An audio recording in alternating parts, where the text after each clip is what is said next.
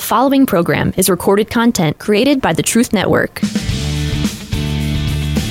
It's Matt Slick Live.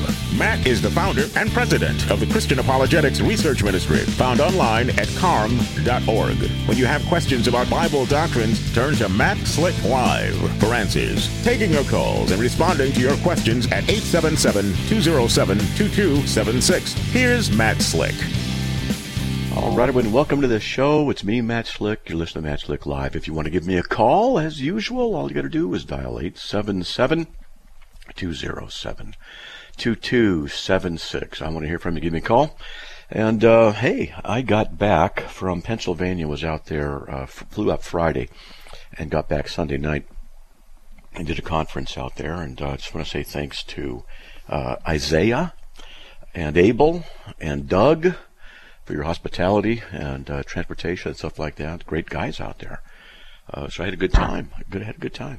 And um, but I'll tell you, flying out there, of course, our flight was delayed, and instead of having one leg, then I had two, and then I didn't get until late, and, and then coming back, flight was delayed in Denver, and uh, but you know, that's just how it goes. But I will say this: that uh, I got to witness to a Mormon in uh, in Denver, and uh, let's see, I witnessed to some Mennonites uh, where was that when I witnessed to them? Anyway, someplace I talked to. Uh, oh man, I talked to a bunch of people. and yesterday, I had to go to the store, and uh, there's Mormon missionaries coming out of the store, and I talked to them. So uh, anyway, it was fun. But uh, there you go. All right, hey, why don't you give me a call? 877 207 2276. So at the conference, I spoke on the um, the perichoretic relationship of the Trinitarian communion as it relates to the hypostatic union. Now, talk about nerdy topics, but uh, I, I, enjoyed it and I developed a um, PowerPoint slide and uh, with a bunch of stuff with definitions and stuff. And I went through it slowly. Well, kind of. No, actually, the first time I was, there's a lot there to present. I didn't go super fast, but I didn't go slowly. And then finally, I got down to an area where I could slow down, and uh, hopefully that went well because people said they liked it. They said it went well. So praise God for that. And uh, let's see, what else was it? Oh, yeah, and then I spoke uh, on the deity of Christ, the undiminished deity of Christ. And I enjoyed doing that. That was a lot of fun. So I don't know if you were there or not. If you're listening, you know, and you were there, because maybe some of the people are now listening online and, you know, just check me out, whatever. If you want to call in and uh, talk about the conference at all, that's fine too. The number is 877 207 2276.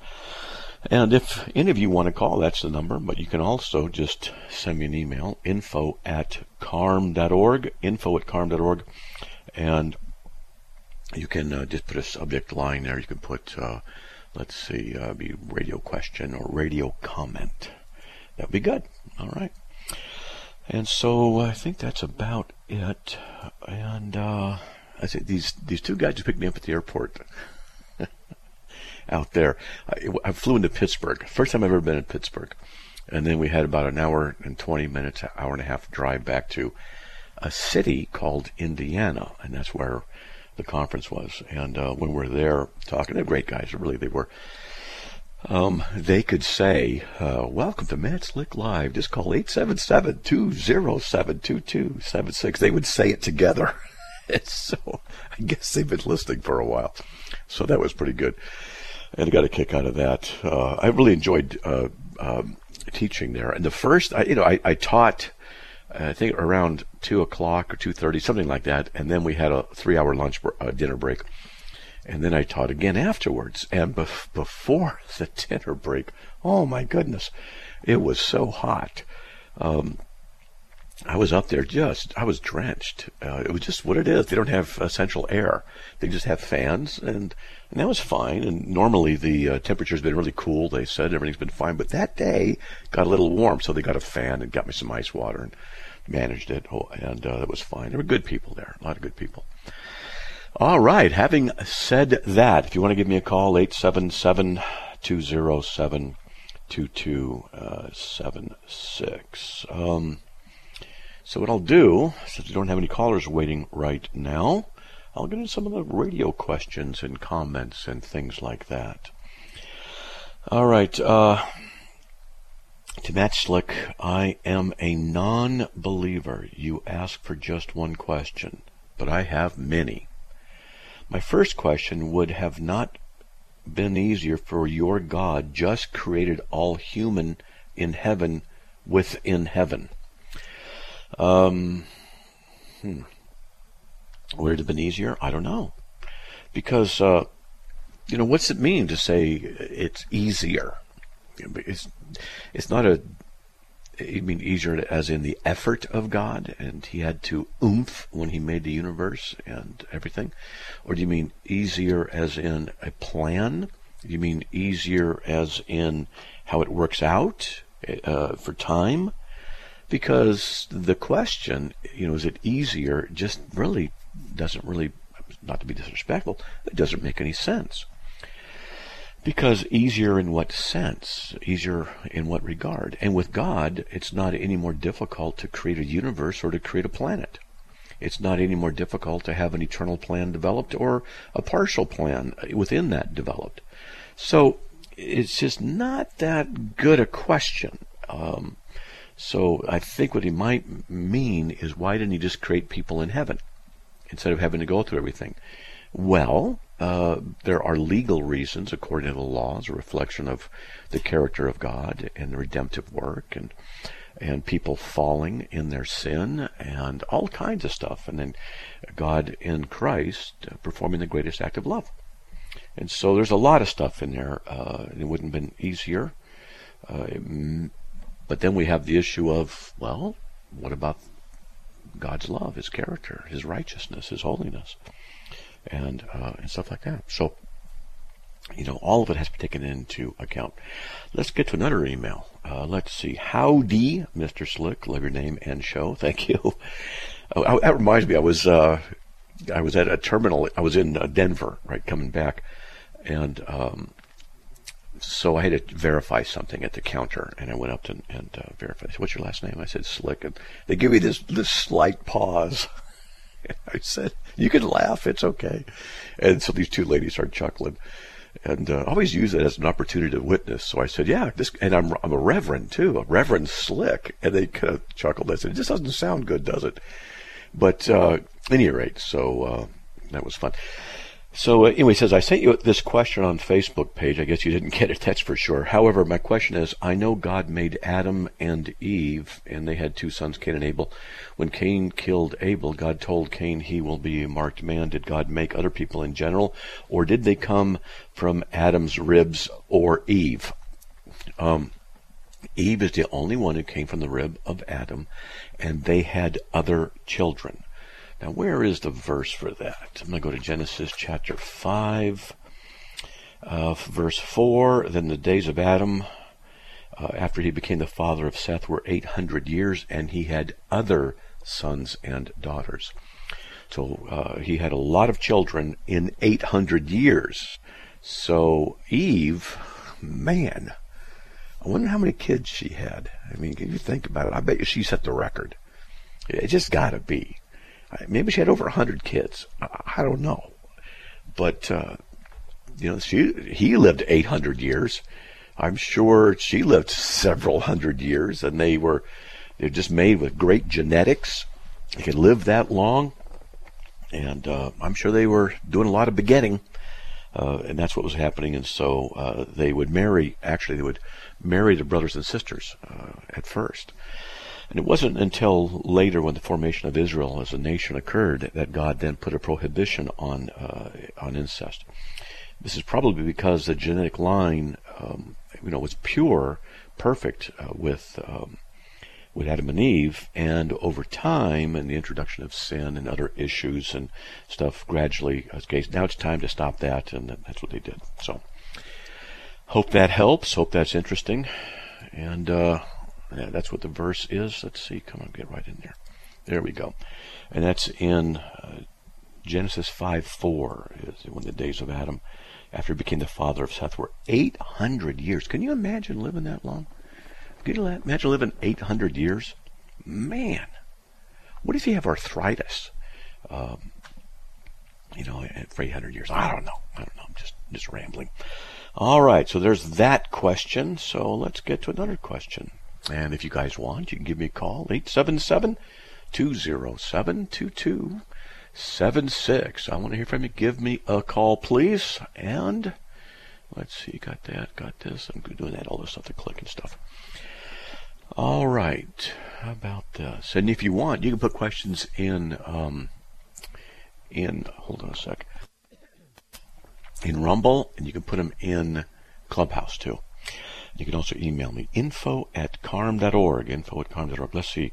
My son-in-law has posed a question to me about Old Testament reliability. He is struggling with having heard something perceived about perceived differences between Old Testament Hebrew text and the Greek Septuagint text. I don't really know where to begin on this one. Yeah, I'm, I'm pretty well versed regarding New Testament criticism, but this one caught me off guard. I'd really appreciate it if you discuss this. Um, yeah, it's it's interesting, um, and I, I okay.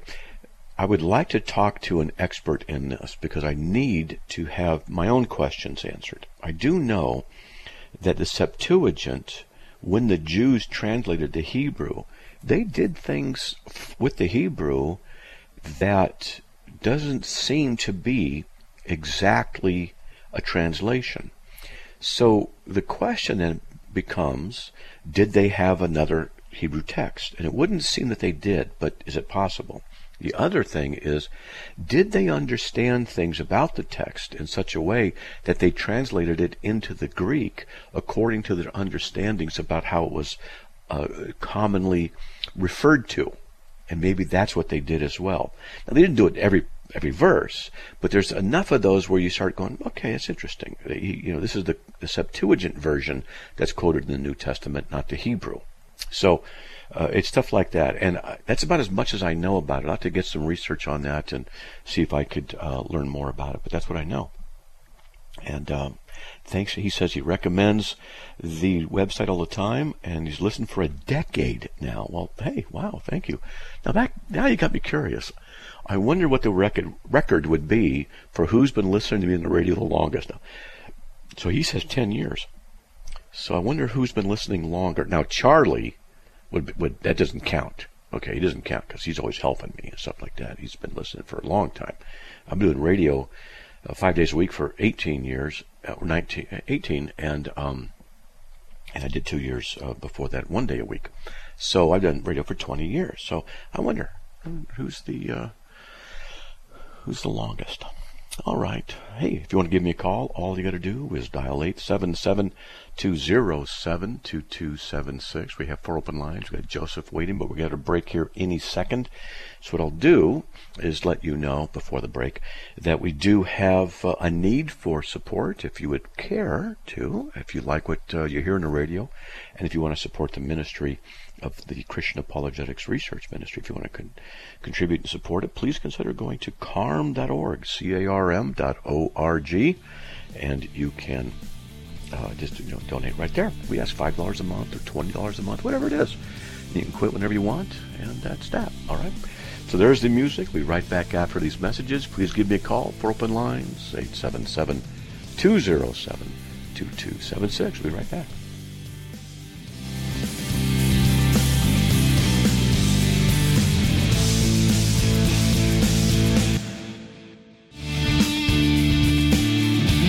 It's Matt Slick Live, taking your calls at 877-207-2276. Here's Matt Slick.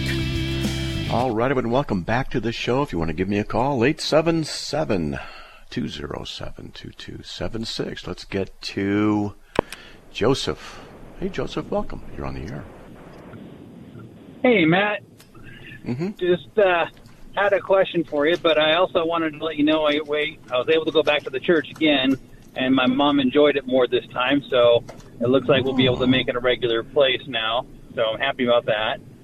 Good. Um, Glad to hear that. My question, yeah, my question for you is: We've been watching The Chosen, and they they keep putting dates on the screen of you know how it took how things took place, you know, before Jesus was born and then after he's been after he was born. But it keeps saying like AD. I thought that only came after Jesus died on the cross. So I'm guessing no. I'm I forgot what the meaning of AD stood for then. Yeah, it's Anno Domini, and it means uh, the year of the Lord. And so, um, in the year of the Lord is what it means. And so they generally go by, well, what we, what we call the year zero, but it's actually technically probably off by four years. So someone, I forgot who it was, uh, hundreds and hundreds of years ago, uh, did a genealogical search uh, or whatever it was. Not, anyway, tried to figure out when Jesus was born using uh, best knowledge and archaeology and, and references and books that he had. And he did pretty well. Uh, came up to to zero, which we call zero, but I think he missed it by four years. It's supposed to be four BC when so Jesus was born 4 BC. You know, kind of a joke, but uh, but it became the standard uh, in Western civilization. So that's it. Just, that's what it means. Year of our Lord, of His birth. Okay. Okay, you there? Hello. I'm not hearing you. Let's give you another little bit of a minute here. I'm not hearing you, so I'm gonna do. So. Oh, no, there you go. Heard something. Are you there? yeah, and I've been trying to look up some books on uh, helping talk to my Mormon friends too. I heard it on uh, the radio earlier or yesterday about some books on how to talk to Mormons and things like that. Because I'm still having a hard time finding the 3,913. Um, I haven't had a chance to reach out to mrm.org yet, but I have heard some other things on the on their little five ten minute show that they do sometimes, and they were recommending a couple books. So definitely want to check those out. So yeah, they do that, really, Matt, really well. Appreciate your. Yep. Yeah. Sorry. Okay. Go ahead. I was going to say I really appreciate your time as always. You know, I love listening to you on the radio, and uh, I guess I'll call back if I have any other questions like I normally do. So thanks again, Matt, and God bless you, and you have a great rest of your day. All right, man. You too. Thanks. Appreciate it. All right. Well, God bless. Bye. Okay. All right. That was Joseph from Utah. And if you want to give me a call, all you got to do is dial 87720 72276. I'm really glad he's going to that church. That's good. So praise God. Praise God. All right. Let's get to Eric from Charlotte, North Carolina. Hey, Eric, welcome. You're on the air. Oh, thank you, Brother Matt. Love you. Hmm. Uh, I have a question. Uh, regarding this uh, Genesis 6 4, the mm-hmm. giants and the earth, and um, the way people tie in the sons of God and the daughters of men and um, bearing of children. I'm I'm wondering who do you see these sons of God as being? Number angels. one, fallen angels. Number okay, so so number two, then, um, are you are, are you of the impression that these sons of God impregnated these called sons of God, these fallen angels, impregnated women? Yes. Mm-hmm. Okay. Um. So that that sort of forces a question out of my for me, mm-hmm. how is a fallen angel? How can it be done? That's your, no, not so much. Well, go ahead and answer that. I'll ask the other question in a moment. Because the answer is I don't know how it works. Well, okay. well, then maybe not knowing is is is somewhat. Uh, I don't want. Got to be delicate when I say it. It may not be the case, but my question is, how is it the the question? How is it that fallen angels are called sons of God? Because that's how the is term is Used. In other words, is I'm sorry. That's how the term is used, sons of God. The term. Well, I got that, but it seems to me there's a connecting of a dot that isn't there. There's an assumption that these were fallen angels. Well, uh, because I'm sorry. See the term sons of God. I right now, like I just did this on my computer, my program, I just take type in uh, sons of God, and it gives me every reference in the Old Testament. And so I, I, we can. And look. it's what about six? It's about six of them or so. There's five in the Bible. Five. There we go. Five. In the in the Old Testament, excuse me. And so uh, we have Genesis six four, the issue under discussion. We have Job 1 6. Now there was a day when the Son of God came themselves before the Lord, and Satan also came among them. Job 2 1. Again, there was a day when the sons of God came to present themselves before the Lord, and Satan also came with them. Then there's Job uh, 38 7. When the morning stars sang together, and all the sons of God shouted for joy. So, okay. Uh, so we have one, two, three, four, five uh, references. Two of them are in Genesis Correct. six. That the sons of God saw Correct. that the daughters of men were beautiful. The Nephilim on the earth in those days when the sons of God came into the daughters of men. So, if we're going to look and say, well, what does the sons of God mean? The term mean in Genesis six, and we can't tell from it. Doesn't say they're angels. Doesn't say they're people. Doesn't say whatever. Just we don't know then you find out how it's used in other contexts, and how it's used in other contexts is of angels. So it's safe to say that that's what well, it was. Well, how many how many times is it written in the book of Genesis?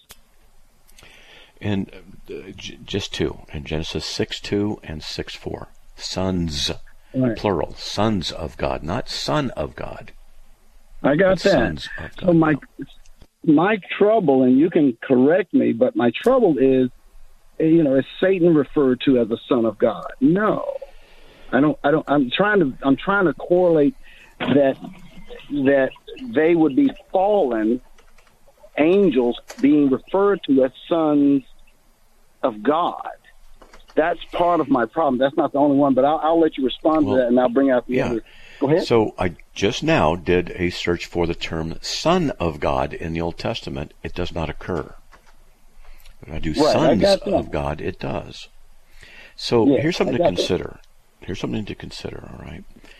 Um, in Genesis 6, verse 9, uh, let me get over to where it is. It says this These are the records of the generations of Noah. Noah was a righteous man, blameless in his time. But the word there is uh, literally generations. And the word, this is the NASB I'm reading out of, but it can also be uh, perfect or having integrity in his generations, his ancestry. Now we got a break coming up, so hold on, and we'll get into this, and I'll expand on this quite a bit, a little bit. Okay, so hold on. Hey, folks, we have a break. If you want to give me a call, 877 207 2276. We'll be right back.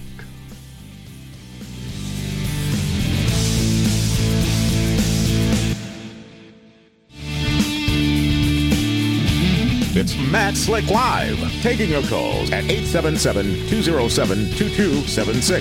Here's Matt Slick.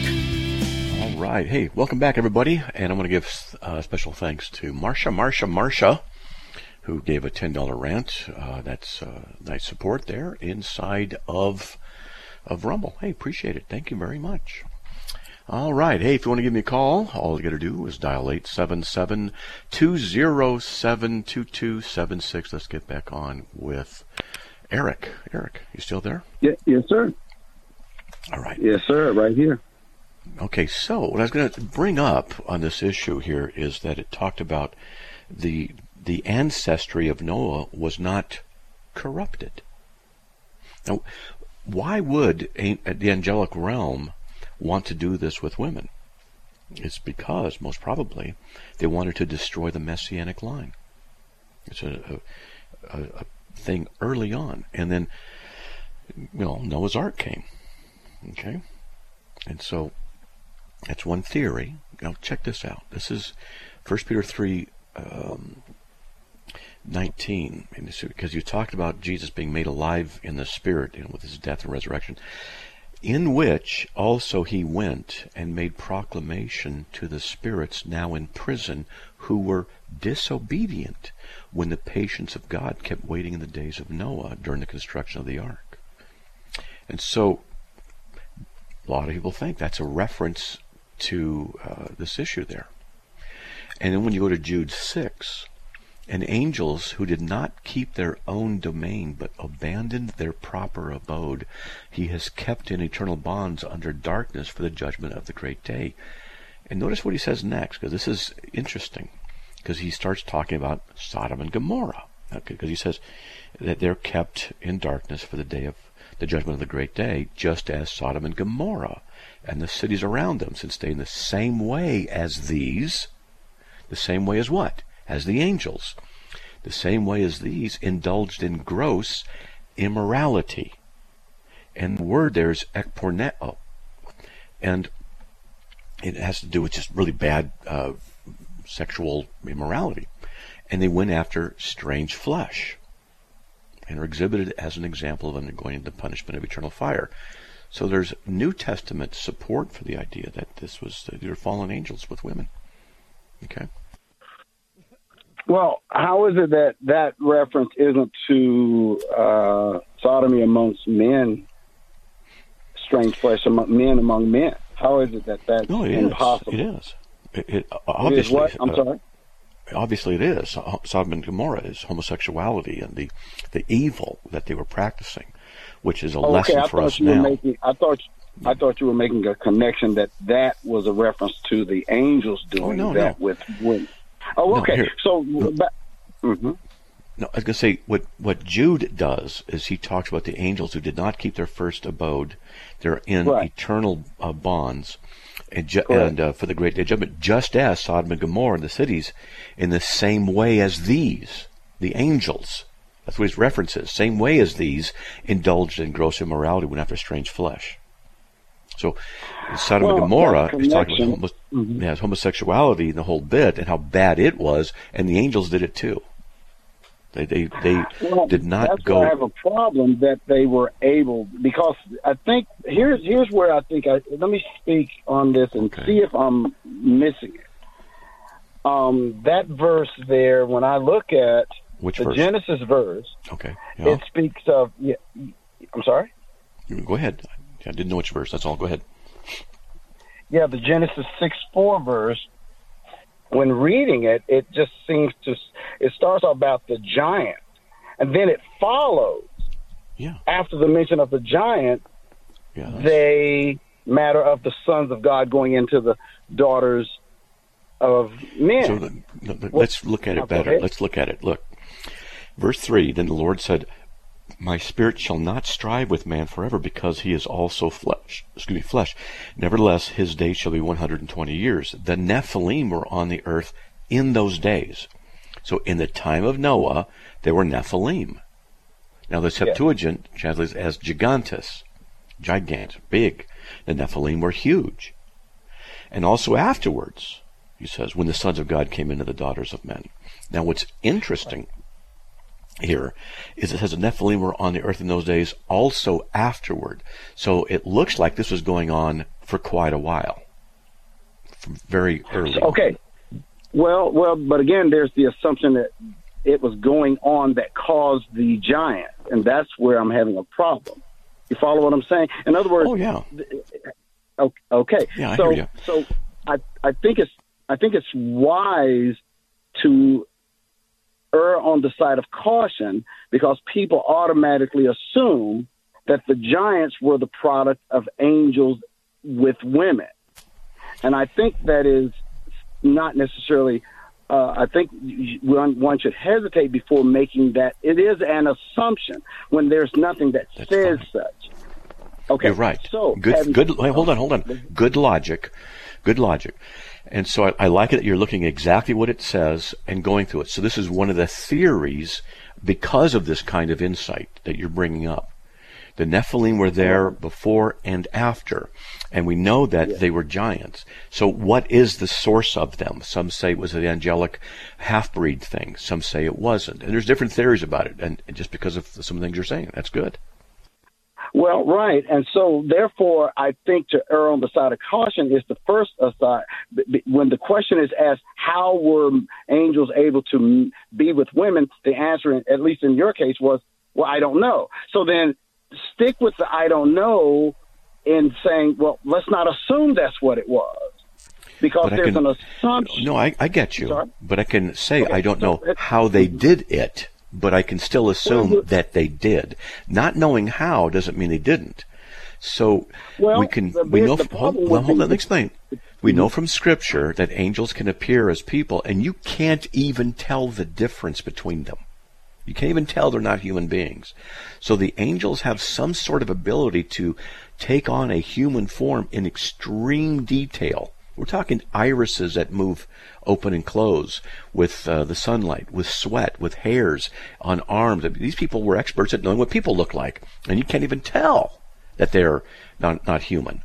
So if they have that kind of ability down to the details, well, then I think it's possible they can have the de- details in other areas more refined. Well, that's also an assumption regarding uh, reproductive organ. Because Well, let, me ask you. Let me ask you. well, Let me ask you. What's your position? What do you think it really is? Because you keep wanting to, negate it. yes. Thank. Okay, thank you. My position is that the sons of God were godly men. These were godly men who um, bore um, bore children. Okay. That that just leaving it simple because a fallen angel, I would never. Okay, I got you. It's just called the Sethite theory. So if that's the case, then I'm going to show you something else. Okay, but I'm going to ask Yeah, well, you. before uh, before you before you show me before you show what I'm trying to do though is separate these Nephilim from the sons of God being the ones who produced them necessarily. Because Well, when can- people connect those, I got you. That's what you're trying to do. I get you. You're trying to do that, but you just like you see, you're good at saying this doesn't necessitate that, but then you want to draw a necessary thing that still doesn't necessitate it. You can say, But "Here's a theory." the Here's a, converse hold, hold on, hold on, hold on. You can say, "Here's a theory." There's a theory. I lean towards this one. That's what you do. Okay. You can't say Well, that it's as a, I it- this is a fact. But here's a question for you. The- records of generation of Noah, he was righteous man, blameless in his generations, perfect in his ancestry. Why, why do you think that's there? I do don't know. Okay. Well, uh, I, I Let me think it's something else. re- re- re- do me a favor, ask the question again. Let me process it a little bit. All right. Why would, if it's just people, human beings, then why would the comment be put in there in Genesis 6 9 that Noah was perfect or pure in his generations, his ancestry? Why would that I would only case? think because it's. I think it's only referring to that to him as an individual. It's speaking of him. I don't know Okay. why. Well, why would it be necessary? Why? Who cares? When it says the sons of God well, came because, into the daughters God of men. showing because. well, hold hold on, please well- hold on, hold on. Oh, I you am can't holding both on. I'm talk not interrupting. I thought I was. I thought I was answering the question. That's what I thought. I wasn't trying to interrupt you, Matt. I would never do that. I'm just saying, if it's the if it's just people that are the Nephilim, that the daughters of men, and all that, just people, then why is it necessary to say that Noah was perfect in his ancestry? Why would that be necessary? That's the question. I'm what do you going to give the same. The same answer is God is highlighting him as an individual as to why he's separating this man, this man, from others to be the one to build the ark. I, I, I just look at it in a simple But- way. And maybe I'm and tell me I'm I don't know why that's in error. But uh, it doesn't make sense because, well, he's already a human. Doesn't need to point out that his ancestry was perfect. Okay, so it, it makes more sense to say if they were interbreeding and there was there were half breeds everywhere, Noah's generation was clear, was clean. That's what makes more sense. But hey, hold on. I'll show you one more verse out of Daniel, which I think is very interesting and relative to this. So hold on, okay, buddy. Hey, folks, we'll be right back after these messages. Please stay tuned.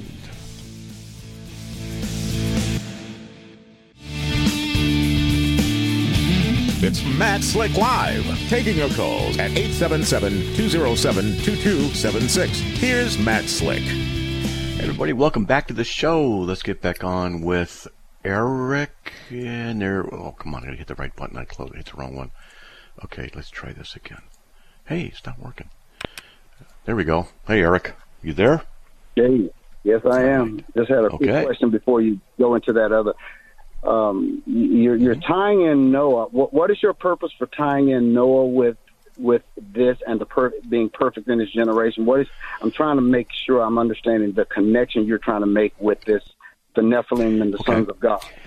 It makes sense to say that the reason the genealogy of Noah was said to be pure is because the uh, the half breeds, uh, the fallen angels and the, Nephilim, were um, growing in number, and they weren't. Uh, it was a part of a plan to destroy the messianic line.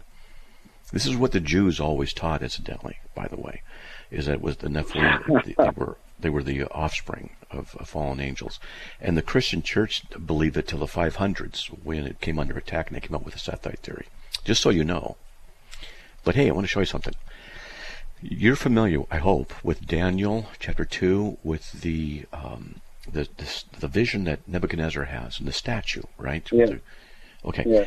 And so down at the feet, which is, and there's debate on this, but you know, this is a generally held idea is that they are periods of time, and that the feet and the clay is supposed to be towards the end times, when towards Christ's return, and stuff like that. Okay, we'll just leave it generically like that. This is what it says in Daniel 2:43. And in that you saw the iron mixed with common clay, they will combine with one another in the seed of men, but they will not adhere to one another. So, in another translation, you can, you can say they will combine with one another with the seed of men. And so the implication here is that whoever the they is, is not people. They will combine with one another in the seed of men.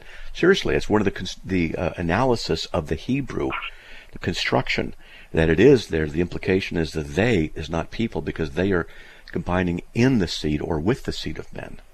So what would that So be? What would the it- they be?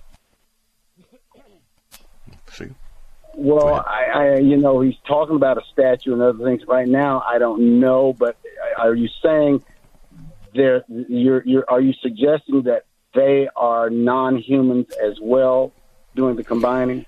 It that what seems to be the case. It seems to be the, the case in Daniel two forty three. Okay, Now, so the the point here, the, the point would then be for me. Mm-hmm. I'm viewing these sons of God as as not as as not uh, uh, fallen because son, fallen angels would not be referred to as sons of God. That's my Of course point. they are. I just showed you where they were. I I read the, the scriptures where they are. Absolutely, they are. Where, Every what, place. What, verse, what verse is that? they, where the angels, where fallen angels, demons were called sons of God. Where was that verse? yes, yes, it was I Job's. said where? uh, You're saying yes. but I I showed it to you when we were first No, started. you're the saying you showed it. I'm asking you to tell me where these fallen angels are called sons of God. That's the point. I'm saying what verse says that they were fallen angels? Yes. Now there was a day when the sons of God came to present themselves before the Lord, and Satan also came with them. Now, what could that? po- What are what are a couple of options that could mean? Satan Well, came. uh, look, I don't want to get into some big debate. Okay, look, I, I've got No. callers waiting. Okay, this is you want to just debate everything. I, I'm not into that right no, now. I don't. Okay, No, don't I'm just telling Matt. you. Please, I love you, brother. just- That's not true. Ho- Hold on. Please hold, don't hold accuse me on.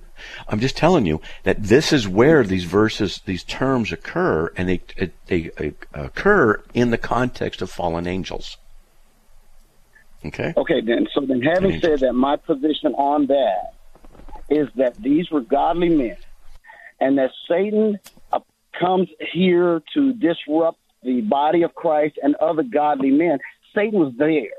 I believe Job was. I believe Job was one Okay. of those sons of God. There, they were. They were. I believe these people were were children, service of the Most High God. Satan is there observing them Uh-huh. and then just sticking his foot in, and therefore, Mm-hmm. you know, so. m- Maybe I'm wrong, but I'm not trying to just be argumentative with you. I regret you had to conclude that or say that because.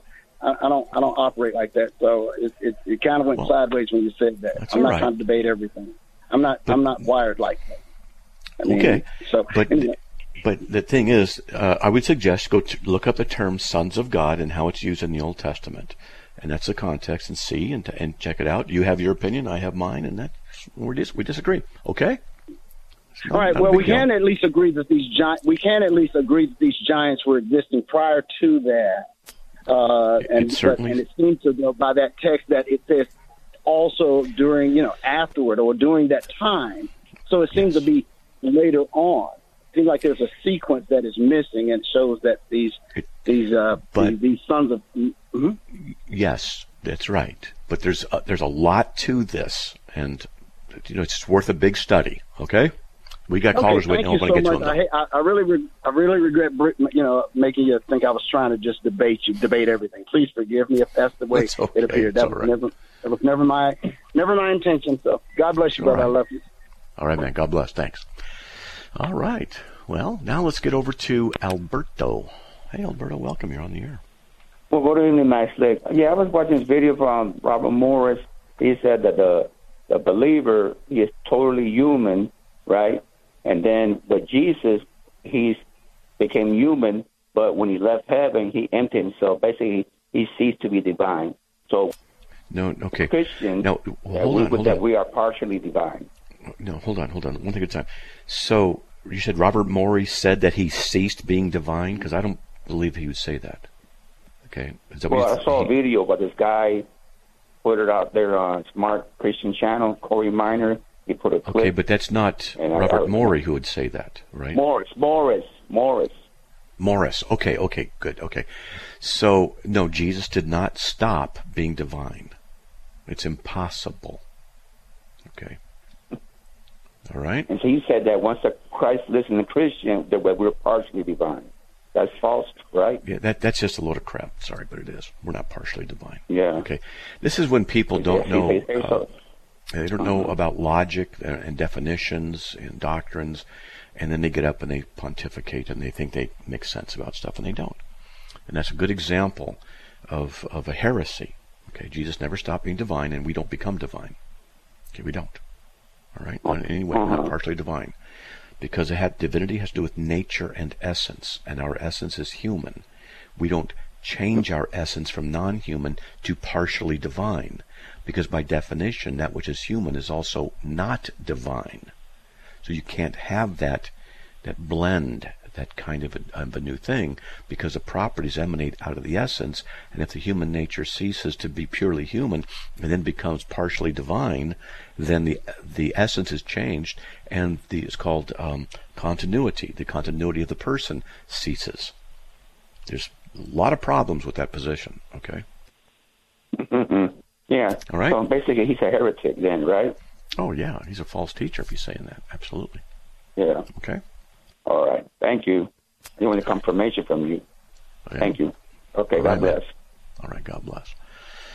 All right, let's see. Let's get to Johnny from Oklahoma City. Hey, Johnny, welcome. You're on the air. Johnny, you're on the air. Okay, hi. Can you hear me? Sorry, I wasn't. Yes, I can. I can hear you. Can you hear me, Matt?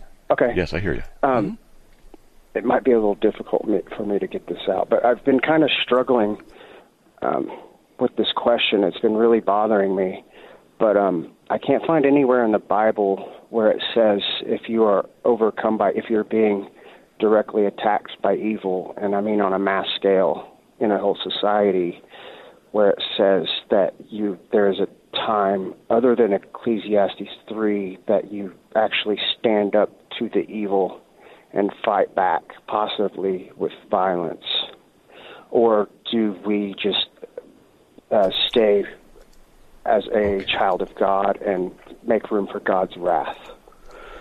Both. All right. And so, uh, let me, it's been a while since I've gone to this. Uh, the right of self defense. And uh, I got an article I wrote uh, a year or so ago. Do Christians have the right of physical self defense? I wrote it in August of 2021, so two years ago. And the answer is absolutely yes. So, physical self defense is permitted, but it's not obligated. You have the right to defend yourself, but you don't have to. We have the right and obligation, however, to defend others. We are not to take vengeance. We are to seek peace whenever possible. We can, we can flee to avoid persecution. We're to pray for our persecutors. We're to love our enemies. We are in a spiritual battle. We must defend the true gospel. We're to resist evildoers, whether they're small in number or large, as well as bad governments. I've got all the references. I haven't just, I'm not going to read all the references, but to my article on, on CARM. Our suffering is granted to us by God. Many Christians have accepted death as a testimony of their faith in Christ. And in light of possible violence, Jesus told the disciples to buy a sword. He even used a scourge to drive people out of the temple. So, yeah, we have the right to defend ourselves and the obligation to defend others. So, okay. Yeah, that was that was perfect. Thank you. That answered everything that I was wondering. Yeah, so the article is called Do Christians Have the Right of Physical Self Defense? Okay, and, I'll read it. And I put the summary points at the end so people could have a quick reference. You could copy it, that's that list and put it, you know, in your notes or whatever, but it's right there. We have the the right, for example, the right and the obligation to defend others. Psalm 82 4. Rescue the weak and needy. Deliver them out of the hand of the wicked. Or Proverbs 24:11. Deliver those who are being taken away to death, and those who are staggered, staggering to slaughter. Hold them back. Or how about Luke 22:36? Jesus said, uh, like what? Uh, whoever has no sword is to sell his co- uh, coat and buy one. So, I mean, you know? You there? Yeah, yeah. Okay. I'm there. Right. I, I, didn't find those those uh, passages, so I'll, I'll look them up and read them. Here's another one Exodus 22 2. If the thief is caught while breaking in and is struck so that he dies, there will be no blood guiltness on his account. In Luke 11:21, when a strong man fully armed guards his own house, his possessions are undisturbed. So it's right there. This is what the Bible's teaching.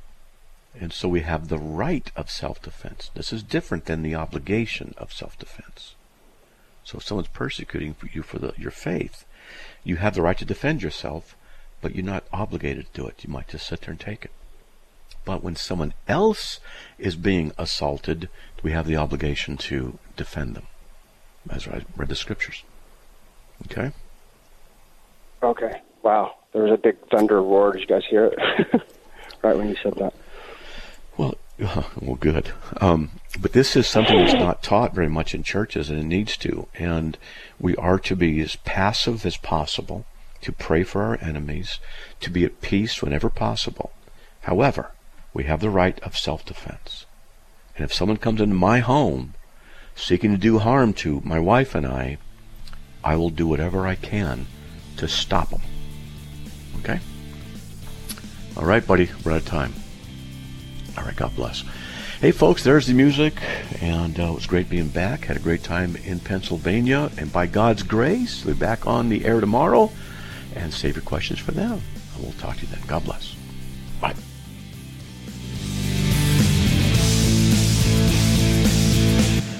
Another program powered by the Truth Network.